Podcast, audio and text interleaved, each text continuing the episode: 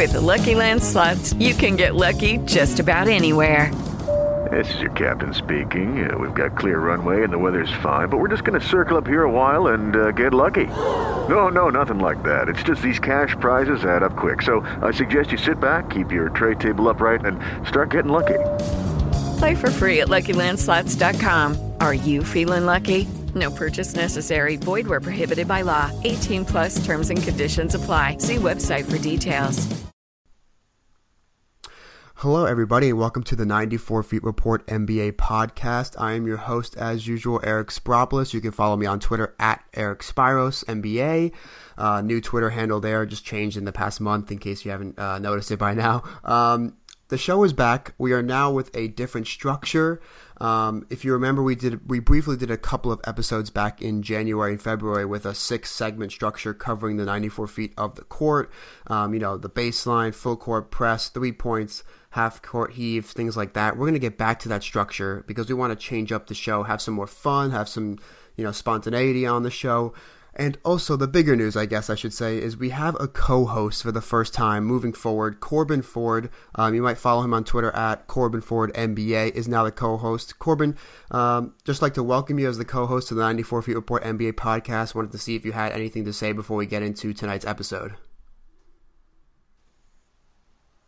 Eric, I just want to say thank you for having me, being a part of this amazing podcast. I'm excited and really looking forward to going through this this amazing NBA season. This has been something I've I've longed for for a long time. Like your podcast, big fan, and to even be here right now as the co-host is is really exciting, and I'm looking forward to a fun season. Absolutely, I think it's the perfect season to, to join the show, get a co-host. We're gonna have probably one of one of, if not the most exciting NBA regular seasons this year, and it's already gotten started off with a bang. Um, some negative aspects, some positive aspects, but let's dive right into it with.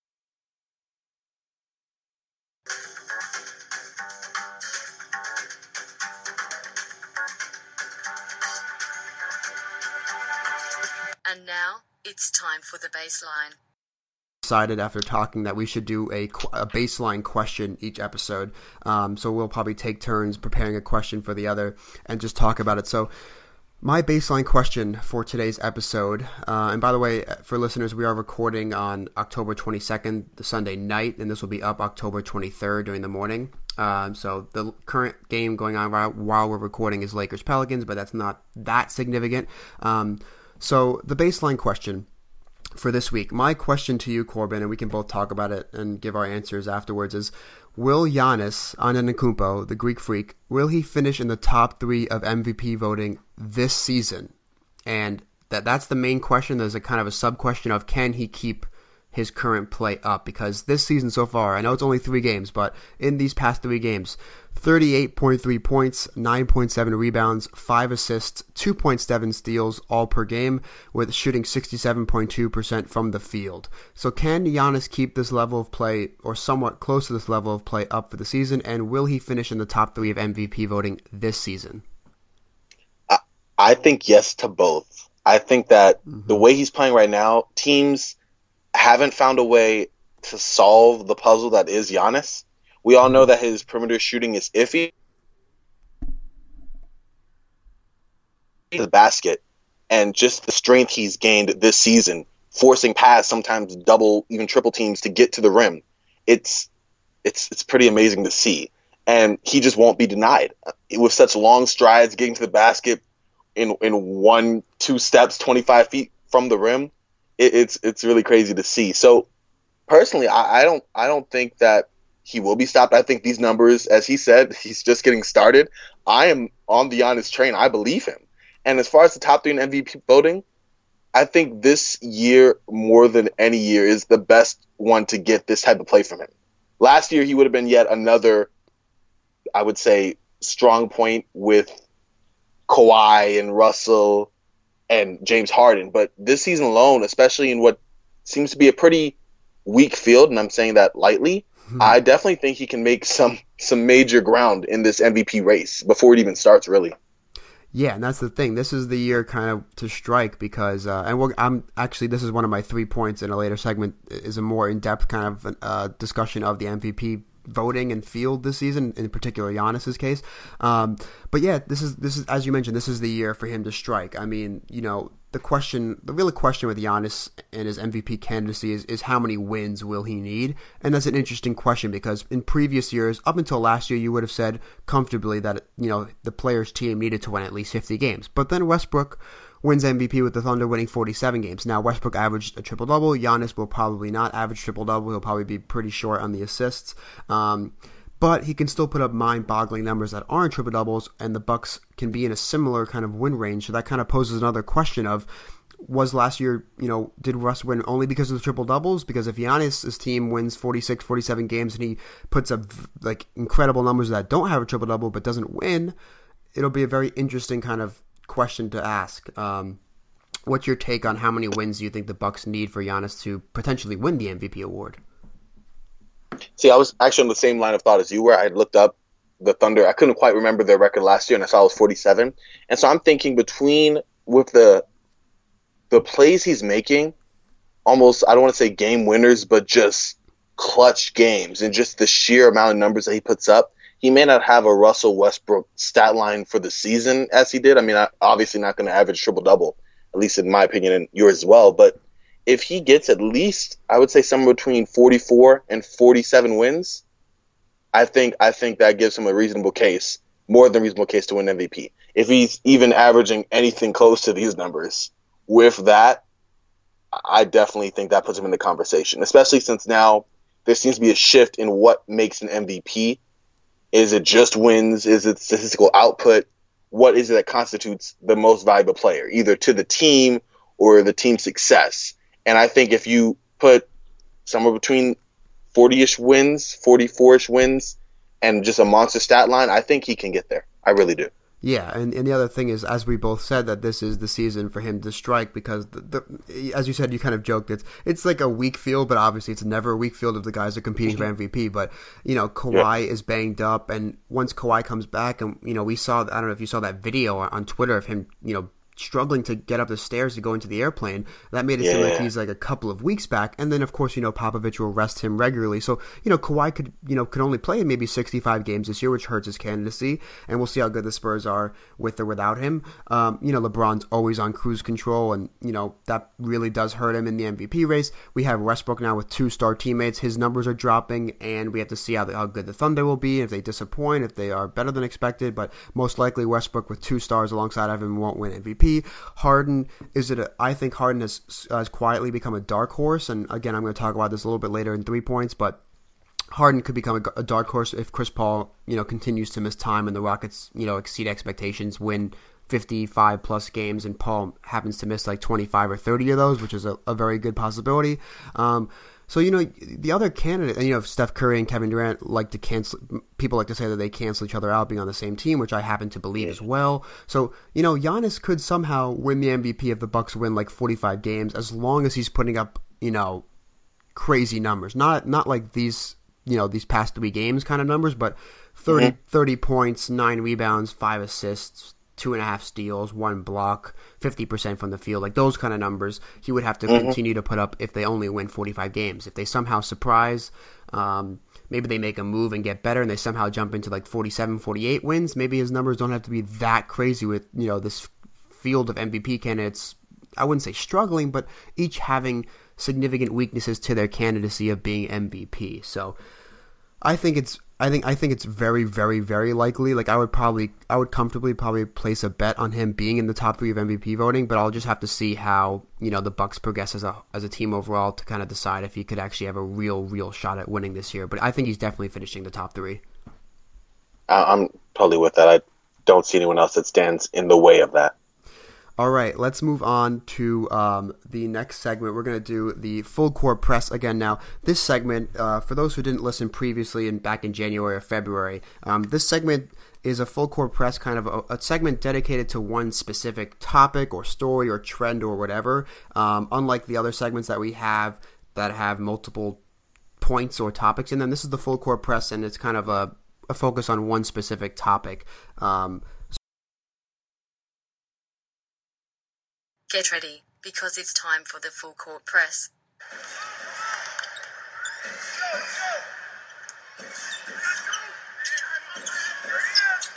All right, the full court press. Um, for the full court press this week, I thought we would talk about most impressive teams and most disappointing teams because we've only seen, you know, most teams have only played about three games. It's only been about a week of the season. So, you know, it's kind of hard to really say who's been really impressive and really disappointing. But there are still, even in a couple of games, there are still some clearly impressive teams and clearly disappointing teams, as we'll get to later. Um, let's I, let's start off with some impressive teams that we both think are impressive. I think the Rockets are very impressive now. They really only had one good win, which was at Golden State, but that's pos- possibly the best win you could have in a season in Golden State. Um, Chris Paul did not play in the final five minutes, and the Rockets still executed fairly well in clutch time. I, mean, I think that the additions of, of PJ Tucker and Luc Moute were still underrated heading into that game because we saw them create so much havoc, switching the pick and roll, you know, Unlike last season when the Rockets really only had Trevor Ariza on the wing, now the Rockets can play Tucker, Mbah Moute, and Ariza at the same time if they want to go small, or you know at least two of them. So when they switch on a pick and roll, you you, you have you know PJ Tucker running at you instead of a guy like Ryan Anderson or Clint Capela or Harden or Gordon. So that makes a huge difference. And they were crucial down the stretch defensively in, in getting that win at Golden State. The Rockets followed up the next night against taking care of the business against the, the Kings in Sacramento in the Sacramento's home opener. That's I think is a solid win on the second night of a back to back without Chris Paul, and then they just completely dominated the Mavericks um, Saturday night without Chris Paul again. And it looks like Chris Paul will be out at least two to two to four weeks, they said. So it looks like the Rockets will be somewhat shorthanded in the backcourt. If they continue to win games, it's really continuing to be impressive to me. So I have the Rockets as, as one of my most impressive teams. Um, who's you can talk about the Rockets for a little bit, or you can give me your next team in terms of impressive teams of the week. I was actually thinking of the Rockets as well, just because, as you said, their their small unit is just intriguing on an offensive on an offensive basis, but also defensively with the switchability. You don't have, like you said, slower or so. You actually have long defensive athletes who can smother you on that. So I was definitely in agreement with the Rockets. I had the Grizzlies. I thought mm-hmm. yeah. they've been surprising. I when coming into the season, I thought they would definitely be struggling for the bottom seating in the playoffs, and you know, still too early to tell. But they have changed their entire offensive sets. It appears it really looks as if Coach Fizdale has really left his mark even more so this season than last season on the Grizzlies, and the fact that they are going off the break faster than before. They're hoisting up threes at a, at a crazier rate than they were last year. And they've really focused on the Mike Conley, Marcus Gasol two man game as the, the fulcrum of their offense in a way that they didn't even have it last year, where they had to give the obligatory pass down low to Zach Randolph or let other people have touches on the perimeter that really weren't capable or able to have that. And this win they had against the Warriors really stuck out to me because I wasn't even able to catch the whole game. I looked back on the condensed version on NBA League Pass, and it was just amazing how quickly they were going from defense to offense. Long runouts. I just remember Wayne Selden, not, not Wayne Selden, um, James Ennis, that's what it was. James Ennis off the break, just coming up and finishing, my mistake, over the top of defenses. And just all all over the place. It, it, was definitely interesting to me to see that. And with the start they have now, I mean, two and zero, oh, coming off of being the Pelicans, who I thought were struggling and, and are, but still a valid win, and then coming and being the Warriors, I, I think that they're a team that is going to surprise a couple of people going into the better part of the season. Yeah, you know that a lot of people picked them to make the playoff to miss the playoffs, and I have to admit that I did myself. And of course, it is only two games, so they could still struggle later in the season. But these are two good wins against the Pelicans and the Warriors. And you know, it's funny that you mentioned that the Grizzlies are not that kind of grit and grind. Yes, they're still good defensively, but they're a little bit more fun to watch, more fast paced, entertaining in transition. Um, you know, Gasol and Conley are always a joy to watch. They have great chemistry together, and both can kind of take over games.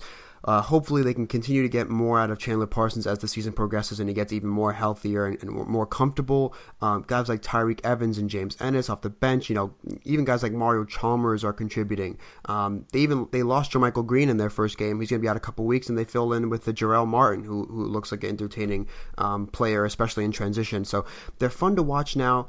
They're still kind of they still have a tight enough defense to win. They're a little bit more entertaining offensively, a little bit more shooting and, and kind of creation, especially with a guy like Tyreke Evans coming off the bench. Um, so we'll have to see how they continue to follow up these these good two first wins and continue on. Uh, but I have to agree. I think they're another impressive team of the week. And my, you know, my third, actually, all four of my impressive teams are off on the West, but um, my third uh, impressive team of the week are the Utah Jazz. Uh, I think that their first game of the season was a really, really good comeback win against Denver. Um, it was at home. Denver was up by, I think, a 13 heading into, you know, with like a minute or two left in the third quarter. And then all of a sudden, the Jazz just stopped the game and said, you know what, you're not going to score on us for about 10 minutes because we are the Utah Jazz. We have one of the best, if not the best, defenses in the league. They basically went on a 20 to 2 run, I think, to open the fourth quarter and just ended up winning by 10 over Denver. I mean, I watched that fourth quarter of that game and the Nuggets who are who had the number 1 offense in the league for about 4 months last season and are expected to have another top 5 offense this season, they could not score at all. I mean, they were shell shocked with this Jazz defense locking them up. Um, and then the Jazz kind of followed it up with a great win on the second night of a back-to-back against the Oklahoma City Thunder on Saturday. So they lost in uh, in Minnesota on Friday night, and they were close to the end. They lost by a couple points, and then they go into uh, Oklahoma City Actually, sorry, it was in Utah uh, on the second night of a back to back, and they really clamped down on the Thunder as well and hold on late in the fourth quarter for that win. So I think those were two impressive victories against two West playoff teams, and the Jazz are showing that again they're going to use their defense to win games, and they'll be damned if they have to score only 80 points to win, and they're going to do it. So I think the Jazz are my third and most impressive team of the week. All right, definitely with that. I actually have the Spurs as my second team. Mm-hmm just coming off of the win 87-77 to the Bulls. And I mean, yes, it is the Bulls, and it was a rather slower game. Not the Spurs' best game. You kind of expect them to come out on top. But I'm really liking the play I'm seeing first from LaMarcus Aldridge. He's been much maligned, yeah. and for a good reason, I think, coming off his past playoff performances and the fact that he was talking about, you know, wanting to get a bigger part of the offense and, and really getting into a rhythm you know, kind of stark contrast to what you think of when you think of the Spurs offense, free flowing, everyone touching the ball, multiple passes. And Aldridge said he had a heart to heart over the offseason with Coach Pop, really laid down his own concerns. You know, Popovich came with what he felt he needed to do. And since then, LaMarcus has just been playing great. Just this past game against the Bulls, he had 28 points, 10 rebounds, 3 assists. He's getting his points, obviously hitting the glass and then also going with the assist, which I thought was a bigger part of his bigger part of his game now than it was before. He hasn't had a problem with passing the ball out from a double team or from the inside, but now he his court awareness is there. He's looking to make the pass. And I think that's a big improvement. And that's coming off of the game beforehand where he had 25 points, 10 rebounds, and 4 assists against the Minnesota Timberwolves. And another player I've also been look keep my eye on for the Spurs, who I am in love with, is Dejounte Murray. Mm-hmm. I, I think young, lengthy, athletic wing that is a point guard, but has the capabilities to go. He's been playing well. I think he's one of the younger players that the Spurs haven't had that they can take this. He just turned 21, full of potential, and just give him to Popovich and let him mold him. And I've been excited to see what he's been doing under Popovich's experience and teaching. And also looking at the Spurs now, and again, it's only two games, but so far, clamping, they have the best opponent points per game at 88 points a game. And mind you, it's, it's two games, but the fact that they're already keeping their defensive traits that they've had from the season before and really just working without a Tony Parker, without a Kawhi Leonard, and really making players who are more one dimensional, Rudy Gay, or, or not used to extending their role, a Danny Green, and making them the serviceable players within the system, as they always do. I'm just impressed by them. Yeah, and and it's just it's just the Spurs being the Spurs. I mean, they're going to turn yes. they're going to turn Murray into a, a above average starter. Just when people are starting to criticize Aldridge, they do the reverse and they give him a contract extension. Then he rewards them by going out and putting up basically 25 and 10 so far every night. And they're going to need him as Kawhi continues to be out. Um, you know, and turning Rudy Gay into I think of dark horse for six man of the year. Um, yeah. Is, is another thing underrated for the Spurs. I mean, most people didn't think Gay was going to be fully healthy by now, but he is, and the Spurs are using him well and buying into the system. It's just the Spurs being the Spurs, and they're going to win 55 plus games again this year, even when everyone thinks that Houston will be better than them, OKC will be better than them. He, some people think the Timberwolves can be really close, if not just as good as the Spurs, but it's just the Spurs being Spurs. They're always impressive to me, and we'll see if they can continue it up over the course of the entire season as some of their older guys kind of get tired. We'll see, but knowing them, they rest so well and they have you know young guys and, and nobodies basically like Jonathan Simmons coming off the street and, and contributing and putting up ten points a game. So we'll see how the Spurs continue on and. The last team I want to mention for most impressive team is really a quick mention for the Clippers because they've looked really good but they've been destroying pretty bad teams. Um, and the thing is, you know, Milos Teodosic just went down with an injury today. He's out indefinitely. We've, that's the thing with these Clippers. I mean, if they can stay healthy, I think they're comfortably going to make the playoffs. But you don't want to you don't want to place a bet on them staying healthy. I mean, Blake Griffin has looked good. He's hitting three pointers now. I think he hit three pointer three three pointers in the first two games, both. So six, I think total. Um, yeah He's looking athletic. He's looking into it. We got a little bit of point blank. DeAndre Jordan's controlling the glass. Patrick Beverley is pestering uh, opposing guards as he always does. Gallinari is providing some floor spacing. They've got enough bench guys now. Lou Williams, Austin Rivers, Wesley Johnson or Sam Dekker, Montrezl Harrell, Willie Reed. Um, so the Clippers have looked good, but I don't want to talk about them too much because they have been, you know, taking it easy. One of their wins was against the Suns, and, and that should not count as we're going to talk about in just a moment. Um, but that's the last team I want to mention for my most impressive teams. Do you have another one you wanted to talk about? I actually do have one more. Um, the Brooklyn Nets. Mm-hmm. I've been impressed. Just in general, we're all thinking them to be a bottom a bottom feeder in the East, in the NBA in general, and I've been impressed with their offense, especially. I mean, their defense is nothing really to take seriously because they have been involved in several slugfests, putting it lightly. But offensively, they they've been running up right now. Again, not taking statistics very much into account here. But number one, points per game, they have 128.5 points, which I think is crazy. D'Angelo Russell has been a revelation at point guard and in, in combo guard, really. But Coach Atkins has really unleashed him onto the NBA in a way that I wish he had done with the Lakers. I wish he had been given the freedom to do. He was rather shoehorned in a role, I felt personally. And his first three games, he comes out with 30 points, which tied Nate Archibald's franchise record for most points in a Nets debut, mm-hmm. along with three rounds, five assists. Then his and he closed it out just recently with his win over the Hawks, where he had 17 points, 10, 10 assists, and no, 16 points, 10 assists, and 7 rebounds. And I just like the way he controls the floor. He's looking for people. He's not being selfish. He can clearly score. And just having him lead this run and gun three point shooting offense, I, I think that's the role he's meant to have been in. I think he's finally playing up to the potential that we all saw. And yes, it's still early, but I don't see any signs of him slowing down. But it's not just him. DeMarre Carroll has been making solid play. Allen Crabbe has been starting in some games, coming off the bench, and others been playing well.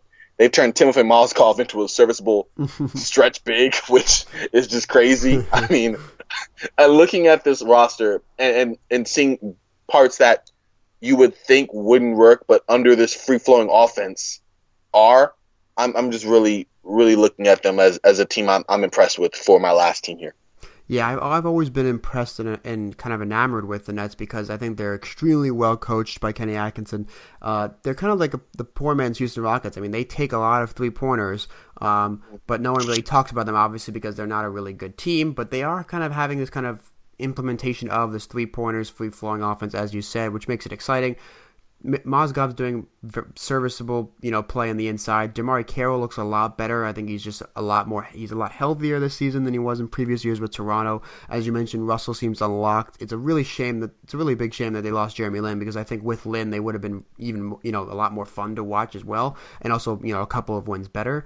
But they've got even their rookie Jarrett Allen today. I think came into the game and had like four blocks in six minutes, and I mean he is a highlight reel on the defensive end. Um, Allen Crabbe hitting threes. They got a bunch of you know interesting players. Caris LeVert. I mean, we could name them forever. Um, yeah. Just extremely well coached. They run a, a, system that's fun to watch. Their defense hasn't been good, but their offense has. Um, and you know they're two and one. They're beating up teams that they should be beating. Um, and we'll see if they can kind of keep it up. And I think they're going to be better than the Knicks, but that's a whole other story. But I think they'll Just because, of, just because of how well coached they are, I think that they will be better than the Knicks, even with the Lin injury. Um, so yeah, let's move on to disappointing teams. There's obviously one pretty clear disappointing team the first week of the season, and that team is the Phoenix Suns. I mean, I don't want to talk too much about them because they are going to be my something foul segment. That's, a spoiler, but they will be. I'm sorry, they are clearly something foul. Um, but they are just. I mean, let me just throw some stats at you now. I mean, maybe I'll shorten my something foul segment because I have to talk about these numbers. I'm going to list all of these. Um, how the I'm going to list how the Suns rank in all these categories. Uh-huh. Dead last in field goal percentage, dead last in assists per game, dead last in effective field goal percentage, which also includes free throws and threes. Um, that's how the percentage is calculated. Dead last in points per game allowed, dead last in defensive rating, dead last in field goal percentage allowed, dead last in three point percentage allowed, dead last in effective field goal percentage allowed, dead last in margin of victory at minus 30.2 points per game. They are the dead last in almost every conceivable category of statistical analysis in the NBA. They were down by 58 at one point in their home opener to a Blazers team without CJ McCollum. They were down by, I think they ended up losing by over 40 to the Clippers uh, last night. Um, and then they lost comfortably to, I think, they, they were in it to the end with the Lakers, but they were, you know, down for most of the game. Um, this team is, quite frankly, I'm going to put it bluntly, this team is an embarrassment. Um, their effort has been just a joke. There was that uh, clip of um, was it Lonzo Ball running up a pick and roll, and, and Chandler comes out to the above the three point line and just doesn't move. Booker doesn't move from his man. Um, Dragan Bender makes a lazy trying to block it. It was just one of the most pathetic uh, effort plays I've ever seen um, in my 15 years of watching basketball. Um, so I just wanted to just mention the Suns. I'm going to talk about them a little bit more in something foul. So you can either, you know, I don't want to make this podcast too negative talking about the Suns all the time. So you can kind of move oh, on yeah. to your other most disappointing team of the week. All right. Well, mine, and, and this is coming off of a, a really good game today, but mine is Oklahoma City Thunder. I, I know that they're just bringing in Carmelo Anthony. They're just bringing in Paul George, trying to make that work. And Russell Westbrook has been deferring to them. But their offense has been just so stagnant to look at. It's a lot of your turn, my turn, a lot of missed long contested jumpers. And I was hoping that Coach Donovan would have even some simple schemes to get the ball moving from side to side, get some off ball cuts like Robertson does, and, and, and get some easy baskets that way. And that really hasn't been the case so far. And defensively, where has the defense been? That That's the question.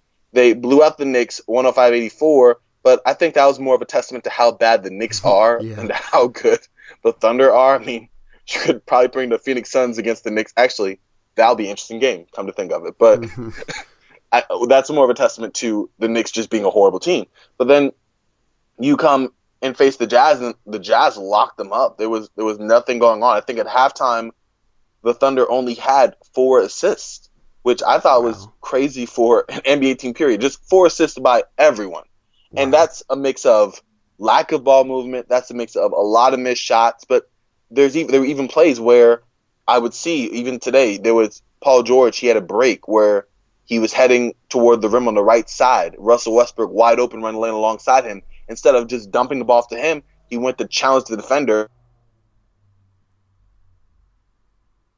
Just simple plays like that on the offensive end that you need the Thunder to do to get people involved to make them more versatile threat. Because right now if they face the Warriors or the Rockets, they're just going to get annihilated. Just miss shots, and then the other team scores, and they run it down, miss again. And on the defensive end, they really need to individually buckle down. It's starting to Paul George. He's been playing pretty well, but off of certain screens, you'll see him stop. You'll see Russell Westbrook lose focus on off-ball motion or off the point of attack. And then Carmelo will body them up if he's being posted up, but sometimes he just looks away, looks away, and then he gets burned. And so I'm hoping that this game where they've been they were trailing the Timberwolves for most of the game until the fourth quarter, and that was only helped because the Timberwolves had eight turnovers. I'm hoping that this will be a wake up for the Thunder. They play the Pacers. They get a rematch against the Timberwolves on Friday. Hopefully they'll start to snap, you know, get some practice in, and really start to focus on gelling as a team. Because right now, it's only one and two start, but it's not a good start you want to have for what you look at yourself as a definite title contender. Yeah, and that, that's the thing with the Thunder. They need ample time to kind of get into a flow offensively. I think I think that we won't see the best of the Thunder until maybe like the second or third month of the season, and that's fine for them Probably. because they're more of a playoff team where it's more important in April and May. Um, but it is somewhat disappointing. Then again, I mean, it was nice for them to come back today against the Timberwolves, and they would have won the game if it wasn't for Andrew Wiggins banking in a three from almost half court. Um, so True. They, if you look at it that way, they could be almost two and one. But there are, as you mentioned, some some weaknesses. They have to show up the offensive kind of stagnation, um, and then kind of the level of play and level of effort and intensity on defense has to pick up too. But I think that will as the season progresses. They get more practice time. They get a couple wins under their belt, beating up on the bad teams. And you know, the the Utah Jazz are a tough team to play when you're still figuring out your offense. And the Timberwolves, again, we most people think are going to be a, a very good team as well. So they haven't had the easiest schedule. So once they get a couple of games against the the, the bad opponents, they can get practice time, I think we'll see a better Thunder team. But I do agree that there are some glaring weaknesses that have to be shored up um, for them moving forward. Uh, I just want to mention my second.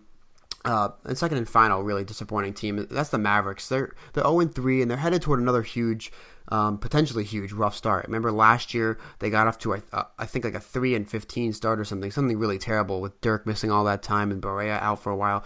Uh, injuries are playing well again. Dennis Smith Jr. has missed a game. Seth Curry is still out indefinitely. Um, you know, Dirk can't play that much anymore. Nerlens Noel is sometimes coming off the bench, sometimes starting. Um, it's just I don't want to mention them too much because they have had a lot of injuries. But again, I'm just mentioning them because they are on the verge of. I think they played the Warriors tomorrow, which is almost a guaranteed loss. Um, so that you know, I just don't. It's not that I don't want to see the Mavericks get off to a bad start, but it's kind of disappointing to see them again getting off, you know, falling into a big hole. Not that they were going to make the playoffs or really were going to be competitive for the playoffs, but in the end, you don't really want to see them get off to another bad start, mainly because of injuries. So I think it's just disappointing that they're struggling once again at the beginning of the season. Uh, did you have another disappointing team, or do you want to move on to the half court heave segment? Um, I, I'm ready for the half court Eve. I had the Chicago Bulls, but I mean, we, we already know at length what's their issue, and I think I put them there mostly for the interview with Bobby Portis, where he basically said, "Hey, you know, I've been trying to reach out to Nikola Mirotic, and you know, we'll, we'll get past it. We'll work, we'll work, we'll work through it." As if he had spilled coffee on him or something, and not like broke his face. So that was my one issue. I put them there just off that statement alone. But we already know what's their issue, and we know this is going to be them for the season. So I'm right along with you to move to the half court heave. All right, we will now move on to the half court heave in just a moment.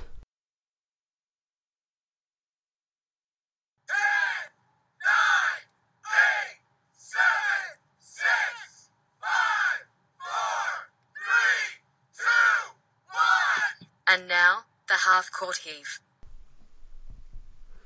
Okay, the half court heave segment, for those who have not listened to our new style of show before previously, is uh, a really quick, short, and sweet uh, prediction segment. Just kind of a nice, fun one between our more in depth analysis segments. So each uh, episode will. Uh, both Corban and I will make a half court heave or basically a prediction. It could be short term, it could be long term, it could be crazy, it could be really specific, um, really general, stuff like that. Um, I just have to make a disclaimer that my original prediction uh, when I made my notes for tonight's podcast was that uh, my prediction was going to be that Earl Watson was going to be fired by the 20 game mark, but no, he happened to be fired today, um, like literally an hour or two after I made the prediction on, on my uh, notes for the podcast. Earl Watson has been fired, um, in case you missed it, um, after just three games. So I, I said my prediction was going to be 20 games. He lasted three, so I was pretty short on that, but in the way I guess I was kind of right. Um, Uh-huh. But my new prediction, and my new prediction is that Giannis, going back to Giannis again because he is one of, if not the biggest story of the league right now. I my prediction, my half court heat for this week is that Giannis will lead the league in scoring this year. Um, my reasons are is that there really aren't that many other good scores on the Bucks, especially with Jabari Parker out. You got like Khris Middleton get you like 15 through 17 points per game. Um, Greg Monroe can get you 10 to 12. You know, Brogdon can contribute here or there. Uh, Tony Snell is just going to hit a couple shots. You know, there really aren't great go-to scores on the Bucks, which means Giannis will have a lot of opportunities. I mean, although Giannis doesn't have much of a shot, he does attack the rim relentlessly. I mean, he just he'll grab the ball at the three point line and he'll you just know he's going to the rim and you really can't stop him. You either foul him or let him score. That's basically how it is now. Um, between that, getting gets to the free throw line a lot. He gets crazy buckets in transition. He can score in transition in ways that almost no one else in the league can. Um, and then other you know past top scorers like Westbrook, Harden. Um, have new star teammates that will probably hurt them, especially Westbrook. Harden, maybe with Paul out, could see his scoring average go up a little bit more. We know LeBron will be on cruise control, and as we mentioned before, Kawhi is not 100% and probably won't be 100% for maybe another month or so. Um, and always, you know, his minutes are always limited, while Giannis, I think, could be playing upwards of 37 to 38 minutes a night um, this season, while Kawhi usually plays around 32 to 33, so that'll hurt him there. So, for those reasons, my half court heave of the week will be that Giannis will lead the league in scoring this season. Corban, what is your half court heave this week? All right, so my half court heave is that by the All Star break, heads will roll in New Orleans. I think Dell Demps and, and to a lesser extent Alvin Gentry have just been the the headliner for just horrible front office management in regards to contract signings and just the way the team is built. And I think that come All Star break with a disappointing record, Tom Benson and ownership is going to look down and go, okay, you know, we have to make a change just for the sake of making a change. And it's, it's really sad. I think it's mostly on Dell Demps' um, feet that this whole issue falls. And I think it really came to a head or really was brought out with the signing of Jameer Nelson. And I say this because Jameer Nelson is a pretty good move for New Orleans. He, he brings shooting. He's a stable vet. He's been in the league. He knows how to run an offense. All these good qualities he brings to the table but he came at the expense of Jordan Crawford. And mm-hmm. Jordan Crawford is not a great basketball player by any means, but he was mm-hmm. the closest thing to a scoring threat at the wing for the Pelicans.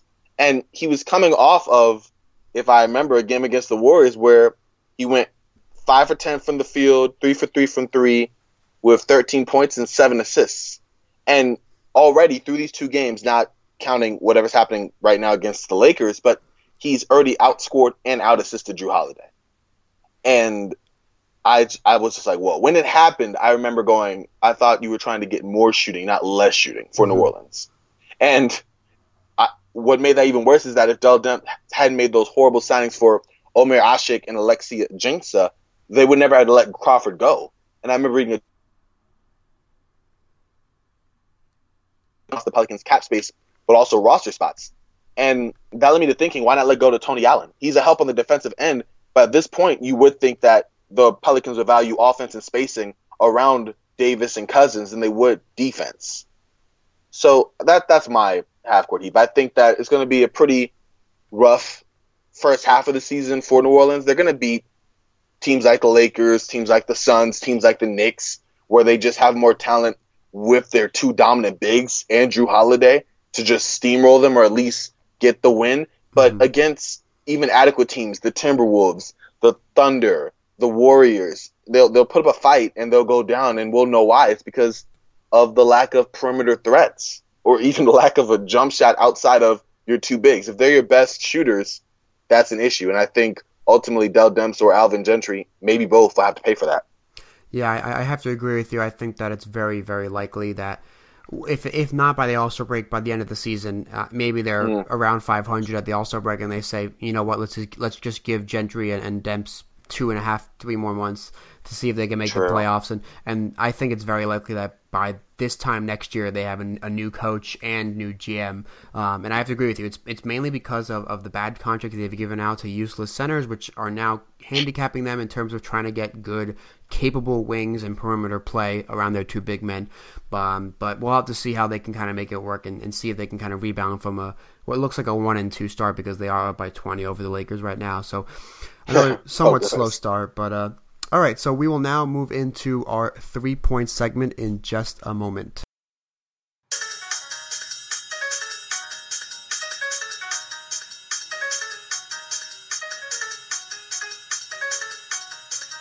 And now, here are the three. All right, so for those of you again who haven't listened to our new style or structure of the show, the three point segment is um, can be random. It's changed every week. It's basically Corban and I will both have three random points about any team, story, player, trend, etc. around the league, and we'll spend a couple minutes on, on on the three points for each person. So I'm going to start off with my first of my three points, and then Corban, we can go to your first, and we can do it one, one, one, one, and, and kind of go vice versa like that. So my first. Okay.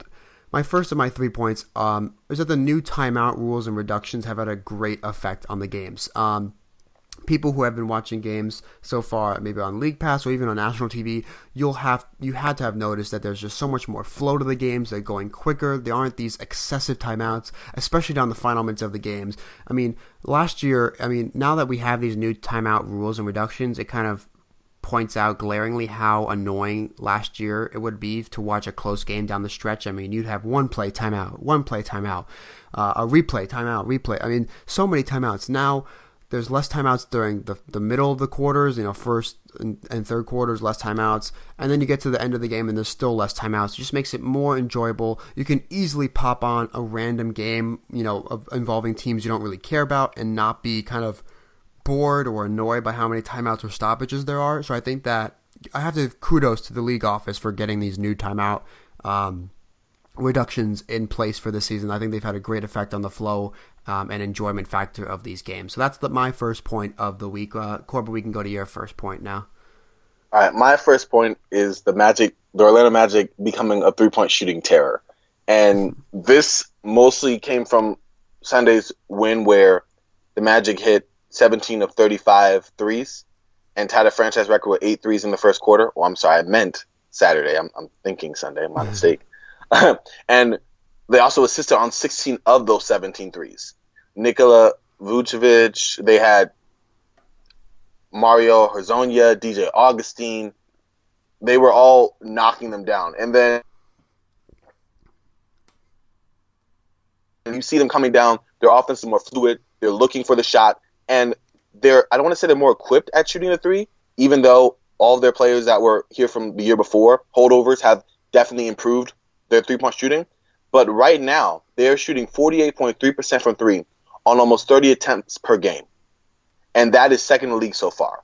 And yes, it's only been three games max for most all the teams. But for Orlando to be there over a Houston Rocket or a Golden State Warrior or even even a lesser known team like the Brooklyn Nets, one of those probably mm-hmm. up there. But to be in that top three is pretty surprising coming from a team that ranked 29th out of 30th last year and they only shot 32% on 26 attempts per game. So this is just something I've seen. They're obviously making the three pointer a weapon, which is something that they could not do for the past, I want to say, three or four seasons. And to see that coming through into fruition is pretty pretty interesting to me. I'm something I'll be looking forward into the future. Yeah, it's interesting to see how the Magic do this season. They they had a, a pretty solid roster. Kind of, they brought back most of the same guys, added a few guys like Jonathan Simmons, Marreese Speights in there like that. Um, but it's nice to see that the guys that they continued to bring back from last year improve their three. They're making it more of a focal point of their offense. They're more enjoyable to watch just overall. Um, and got to give kudos to them. They have probably the best league. Uh, jersey sponsored by the Disney World. It makes so much sense. um, but yeah, so it's interesting to see how the Magic do and, and keep up with their three point shooting uh, throughout the season, and maybe they can kind of use this newfound emphasis on the three to kind of have their best season in the past couple of years, get past you know that 35 win mark, and you know be somewhat competitive in the lower you know playoff seeds, you know, eight through ten or uh, of the Eastern Conference this season. Very interested to see how the Magic do uh, under Frank Vogel in his, in his second year um, at the helm. My second point is not really a point, but it's just kind of a, a curiosity of mine. Is just I'm just fascinated to see how the Celtics will do this season without Gordon Hayward. Obviously, everyone knows by now that Gordon Hayward had that really, really gruesome injury just six minutes into the first game of the NBA season, uh, Celtics at Cavs. I think Gordon Hayward was and is their best player when healthy, but now Kyrie Irving has, you know, his own team, which he wanted. It's really Kyrie Irving's team. But this isn't like the Kyrie Irving teams that he had his first three years in the league in Cleveland when his maybe his best supporting mate was Dion Waiters. Um, they still got Al Horford. They still have a great coach in Brad Stevens. They still have solid role players like Marcus Smart, Jaylen Brown, Marcus Morris, Jayson Tatum, etc. So they still got solid, especially defensive pieces around Kyrie, but also good, capable offensive guys and one of the best coaches in the league. The question about the Celtics is does this team still finish in the top four? Because obviously, you know, Cleveland will be there. You know, Washington will be there. I think Toronto will certainly be in the top four now. I think they're a really good regular season team that, again, like you mentioned with the Magic, the Raptors are one of the interesting teams that are placing a lot more emphasis on the three pointer and doing it well so far. Um, you have to get you know, so you think that those three teams are definitely there. Then you got a team like the Bucks we've talked about. We think Giannis might be an MVP, and so he can lead them to a top four finish. And with the Celtics, they're one and two right now. They did have a nice win against the Sixers, but again, the Sixers look like a team that's struggling. Um, they lost to those Bucks at home uh, the second night of a back-to-back after that Cleveland loss when Hayward got injured. So I'm just fascinated to see how the Celtics do this season without Hayward, how Kyrie leads this team that still has competent pieces around him and a great coach. Can he get this team to a top four finish, or will they falter and maybe be in the fifth or sixth seed, in which case they wouldn't have home court advantage and we'd be vulnerable to being not even up, I wouldn't say upset because they wouldn't be favored, but a disappointing end to their season. So my second point is just a, a curiosity or fascination with how the Celtics will do this season without Hayward. Um, what's your second point of the week? So my Cavaliers offense, and is it already a major concern so early in the season? looking at them right now, they're middle of the pack offensively, defensively. They're just a middle of the pack team statistically. But looking closer at their roster, especially at shooting guard, I'm definitely seeing an issue early. Dwyane Wade's only averaging 5.7 points on 28% shooting. He's shooting a higher percentage from three, 33%, than he is from the field, which is crazy, especially for a non-shooter like Dwyane Wade, with two two rebounds a game, 3.3 assists, in 23 minutes per game and he has scored in single digits all three games this season, which is something he did only six times in his 60 games with the Chicago Bulls last season. And his backup J.R. Smith is faring even worse. He's averaging a mere 6.3 points on 33% shooting and 15% from three. And for me, looking at those two, obviously, when Coach Lue announced that he was going to put Wade in the starting lineup, take Thompson out, and put Love at center, it was like one step forward, two steps back because you want to have a more open floor for LeBron James. That's where he flourishes in the open court with shooters around him. But then you have Derrick Rose at point guard, and then you have a non-shooter again in Dwyane Wade that kind of stifles it. And he's also had a problem with creating his own offense because you already have Rose who needs the ball in his hands, LeBron who needs the ball in his hands, Kevin Love needs touches. Dwyane Wade obviously also needs touches. He came out with the story today, this morning I was reading where he basically said he's still trying to find his role on the team and that he's usually used to being the first or second option, and that it, has been a struggle for him. And that's that's alarms for me. J.R. Smith already smarting from being demoted, even though he said he's adjusted to it. Obviously, getting wide open looks, getting easy passes from LeBron are gone now, where he's mostly having to create his own shot to dribble, and he's usually good with that. But with a lack of floor spacing, I think is more of a problem for him. He's had to take shots, at least three or four I've seen, where he's been in the corner hands for most of the shot clock, and they toss it to him, and he has to throw up a shot the last minute.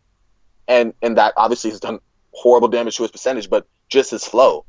And then that brings my last point: lack of ball movement. Because Derrick Rose only missed he missed last night's game against Orlando due to his ankle injury that he sustained against Milwaukee.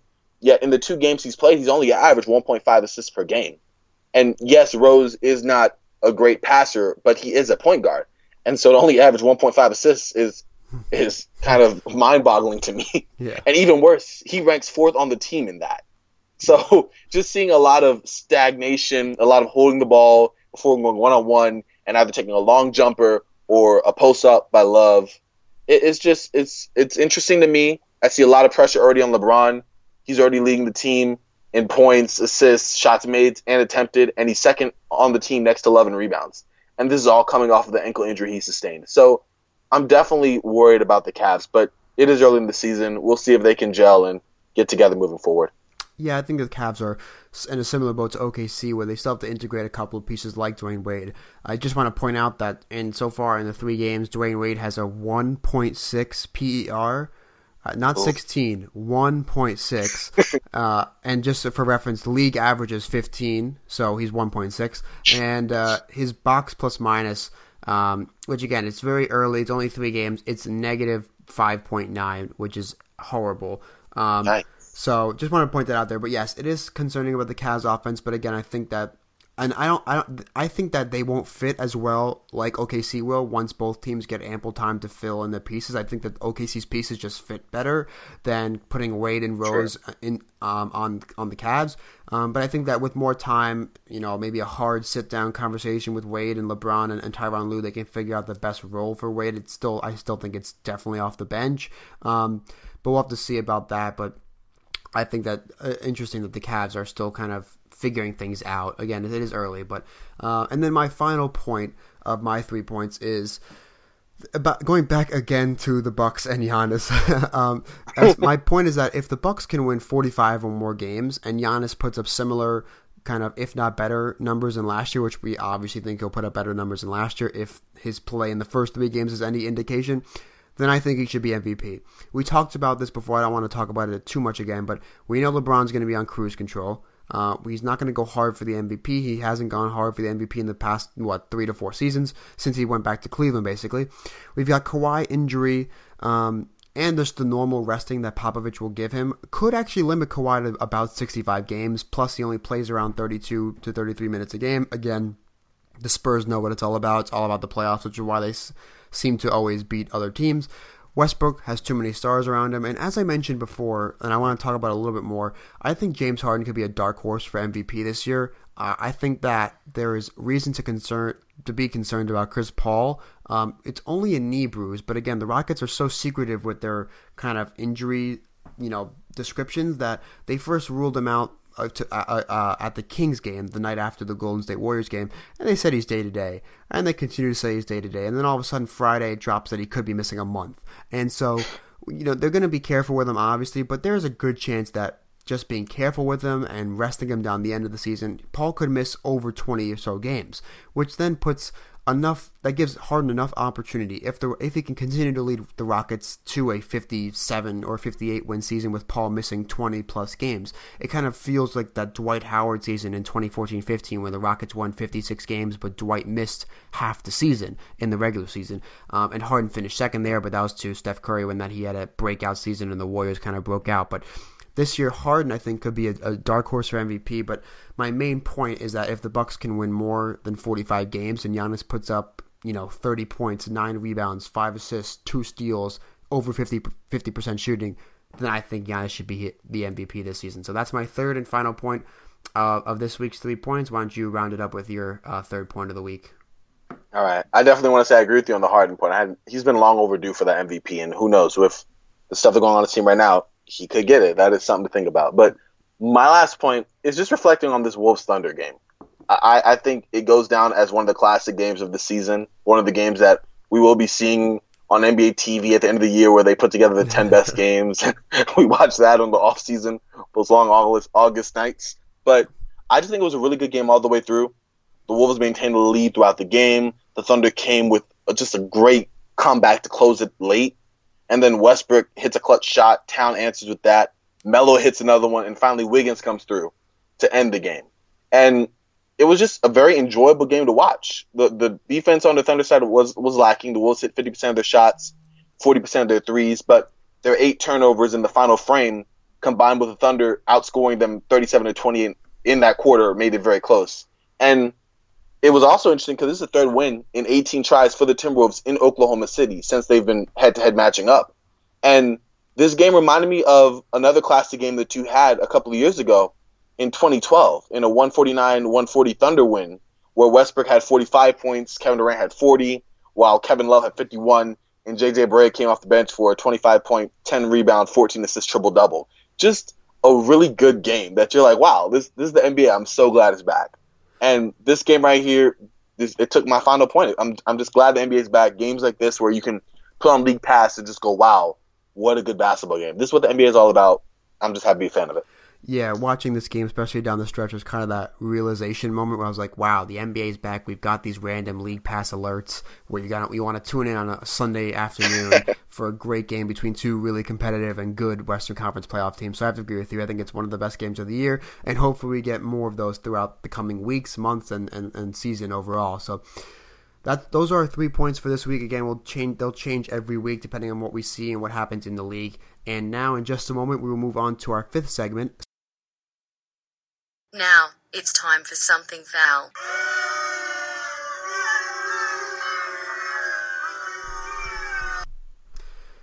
All right, so the something foul segment is basically worst of the week. So it's a player, a GM, maybe an owner, maybe just a team overall, maybe even fans. It could be anything associated with the league that we think is deeming we deem the worst of the week. So my something foul, I was originally going to go with injuries, but it's a close one out because after I realized how bad the Suns have been, again we're going back to the Suns, but I already mentioned all those terrible uh, how they rank in all those categories, basically dead last in ten or so statistical categories. They're 0 3. They have the worst point differential at minus 92 through three games in league history. They were down, as I mentioned, at 50, down by 58 at one point to the CJ McCollum Sun uh, Blazers on opening night in Phoenix in their home opener. Their effort has been terrible. I mentioned that play about basically where Chandler and Booker and Bledsoe basically all gave up. Uh, Earl Watson has already been fired. Um, we got Bledsoe today tweeting out, "I don't want to be here." Uh, so is that a trade request? We don't know. Um, ultimately, I think my the Suns, and I, you know, this is a quick segment for me because I've already talked about the, the Suns too many times on this show, and I don't want to kind of depress people. Um, but basically, my kind of conclusion is that I think the Suns should trade Bledsoe and the other veterans like Jared Dudley and Tyson Chandler. I think you at this point, if you're not going to have effort from those players and your young players, you might as well go all in on the youth movement, lose as many games as you are going to, anyways, and give the veterans like Chandler, Dudley, and Bledsoe a chance to win. So, because of their terrible effort, because of Watson being fired already, because of all the terrible statistics, and because we've already got some looks like what are going to be some increasingly rampant trade rumors for guys like Bledsoe and Dudley and Chandler, the Phoenix Suns are the worst of the week, aka something foul for me. So Corban, what's your uh, something foul or worst of the week? As I'm actually gonna pick the ball up on now. I'm actually gonna take injuries. Mm-hmm. Um, it's a good one. I was just thank you. I was looking at all of them, and, and there are 66 injuries in the NBA right now. Just various players, ailments. There's one illness, one rest. I, I t- left those out, otherwise it'd be 68. But just in general, it, it's Gordon Hayward was probably the headliner of the worst and most brutal to start with, but its injuries have, have, have spared no one. Good teams have been affected. I mean, it's Kawhi Leonard still out, Isaiah Thomas until January, Nick Batum has elbow injury, Markieff Morris with the hernia surgery, Rodney Hood just got injured against Minnesota. But then the bad teams as well. Jeremy Lin, his knee injury out for the season. Markelle Fultz's shoulder injury. I'm, we're not exactly sure. I'm not exactly sure what it is, but it's not only affected his free throw form, but he isn't even attempting a three pointer. Um, the Bulls debacle where Nikola Mirotic is out, and because of that, Bobby Portis is also out by extension, and Seth Curry is out also with the stress reaction for the Dallas Mavericks, and that's really affected. I've taken two teams. I've actually read this article from Deadspin earlier this afternoon where two teams have been affected specifically are the Boston Celtics and the Houston Rockets, and the Boston Celtics are obviously more affected because Kyrie Irving. We're just saying, for example, it was listed in an article. Kyrie Irving's usage in Boston shot from 21.5 in opening night, which reflected a pretty balanced distribution of his shots, to 31 against Milwaukee, and then 26.9 last night against Philadelphia. As the Celtics are trying to obviously rework their rotation to, to, to make up for the lapse of Hayward. And so, right after three games, and that's that's just one example of one team already trying to cope with these injuries. But Houston as well. I mean, you obviously saw the Rockets were trying to pick up a point guard to kind of shore up some of the gap left by Paul to kind of lessen some pressure off of James Harden. And they weren't able to get Jameer Nelson, and who knows where they're going right now with the search. But it's a little different in Houston's case because James Harden has already handled such a large share of Houston's offense from last season. So this isn't exactly something unknown to him. He can definitely take the load for a while. It's just a matter of lessening it so he doesn't burn out later in the season. And and this is just two teams, but injuries have run amok. Uh, people have been saying that oh, it, it's because of the season starting earlier. I, I don't think that at all. I think, no pun intended, it's just a bad break for NBA teams right now. And, you know, hopefully people start getting healed up and we'll start seeing more of a healthier campaign moving forward. And maybe all the injuries for the season are happening right now and not just a steady flow of them throughout the year. But that that's my last something foul. It, it's been horrible. I, please just I just want people to stop getting hurt. Injuries go away. Yeah, I mean, yeah, I have to agree with you. There's no way that if the season started at its original date, like the Gordon Hayward injury is a freak injury, it would happen anyways. Mm-hmm. Jeremy Lin landing awkwardly on his knee or MCL or ACL or meniscus, that happens regardless of time of year. Um, even the other one just happened because that's just habit, how it happens in sports. You get injured. But I have to agree with you. I hope that these are the injuries that we get for the year, and there are just no more after that because we want to see these teams at full strength. We want to see the contender team. We want to see Paul and Harden together on the court together. We don't want to see Harden. Uh, we don't want to see Paul out and basically having Harden run the show, and it's like the 2000. It was. It's like last year's Rockets. We want to see this year's Rockets and see if they can actually compete against the Warriors. Um, and we want to see the Celtics at full strength. So I'm hoping for no more injuries. Of course, we'll probably get a couple more down the road here, but hopefully nothing too significant. So, all right. So that'll do for our both of our three points for the week. Again, they'll change week to week depending on what happens in the uh, the association. Um, and now, in just a moment, we will move to our sixth and final segment, the and one.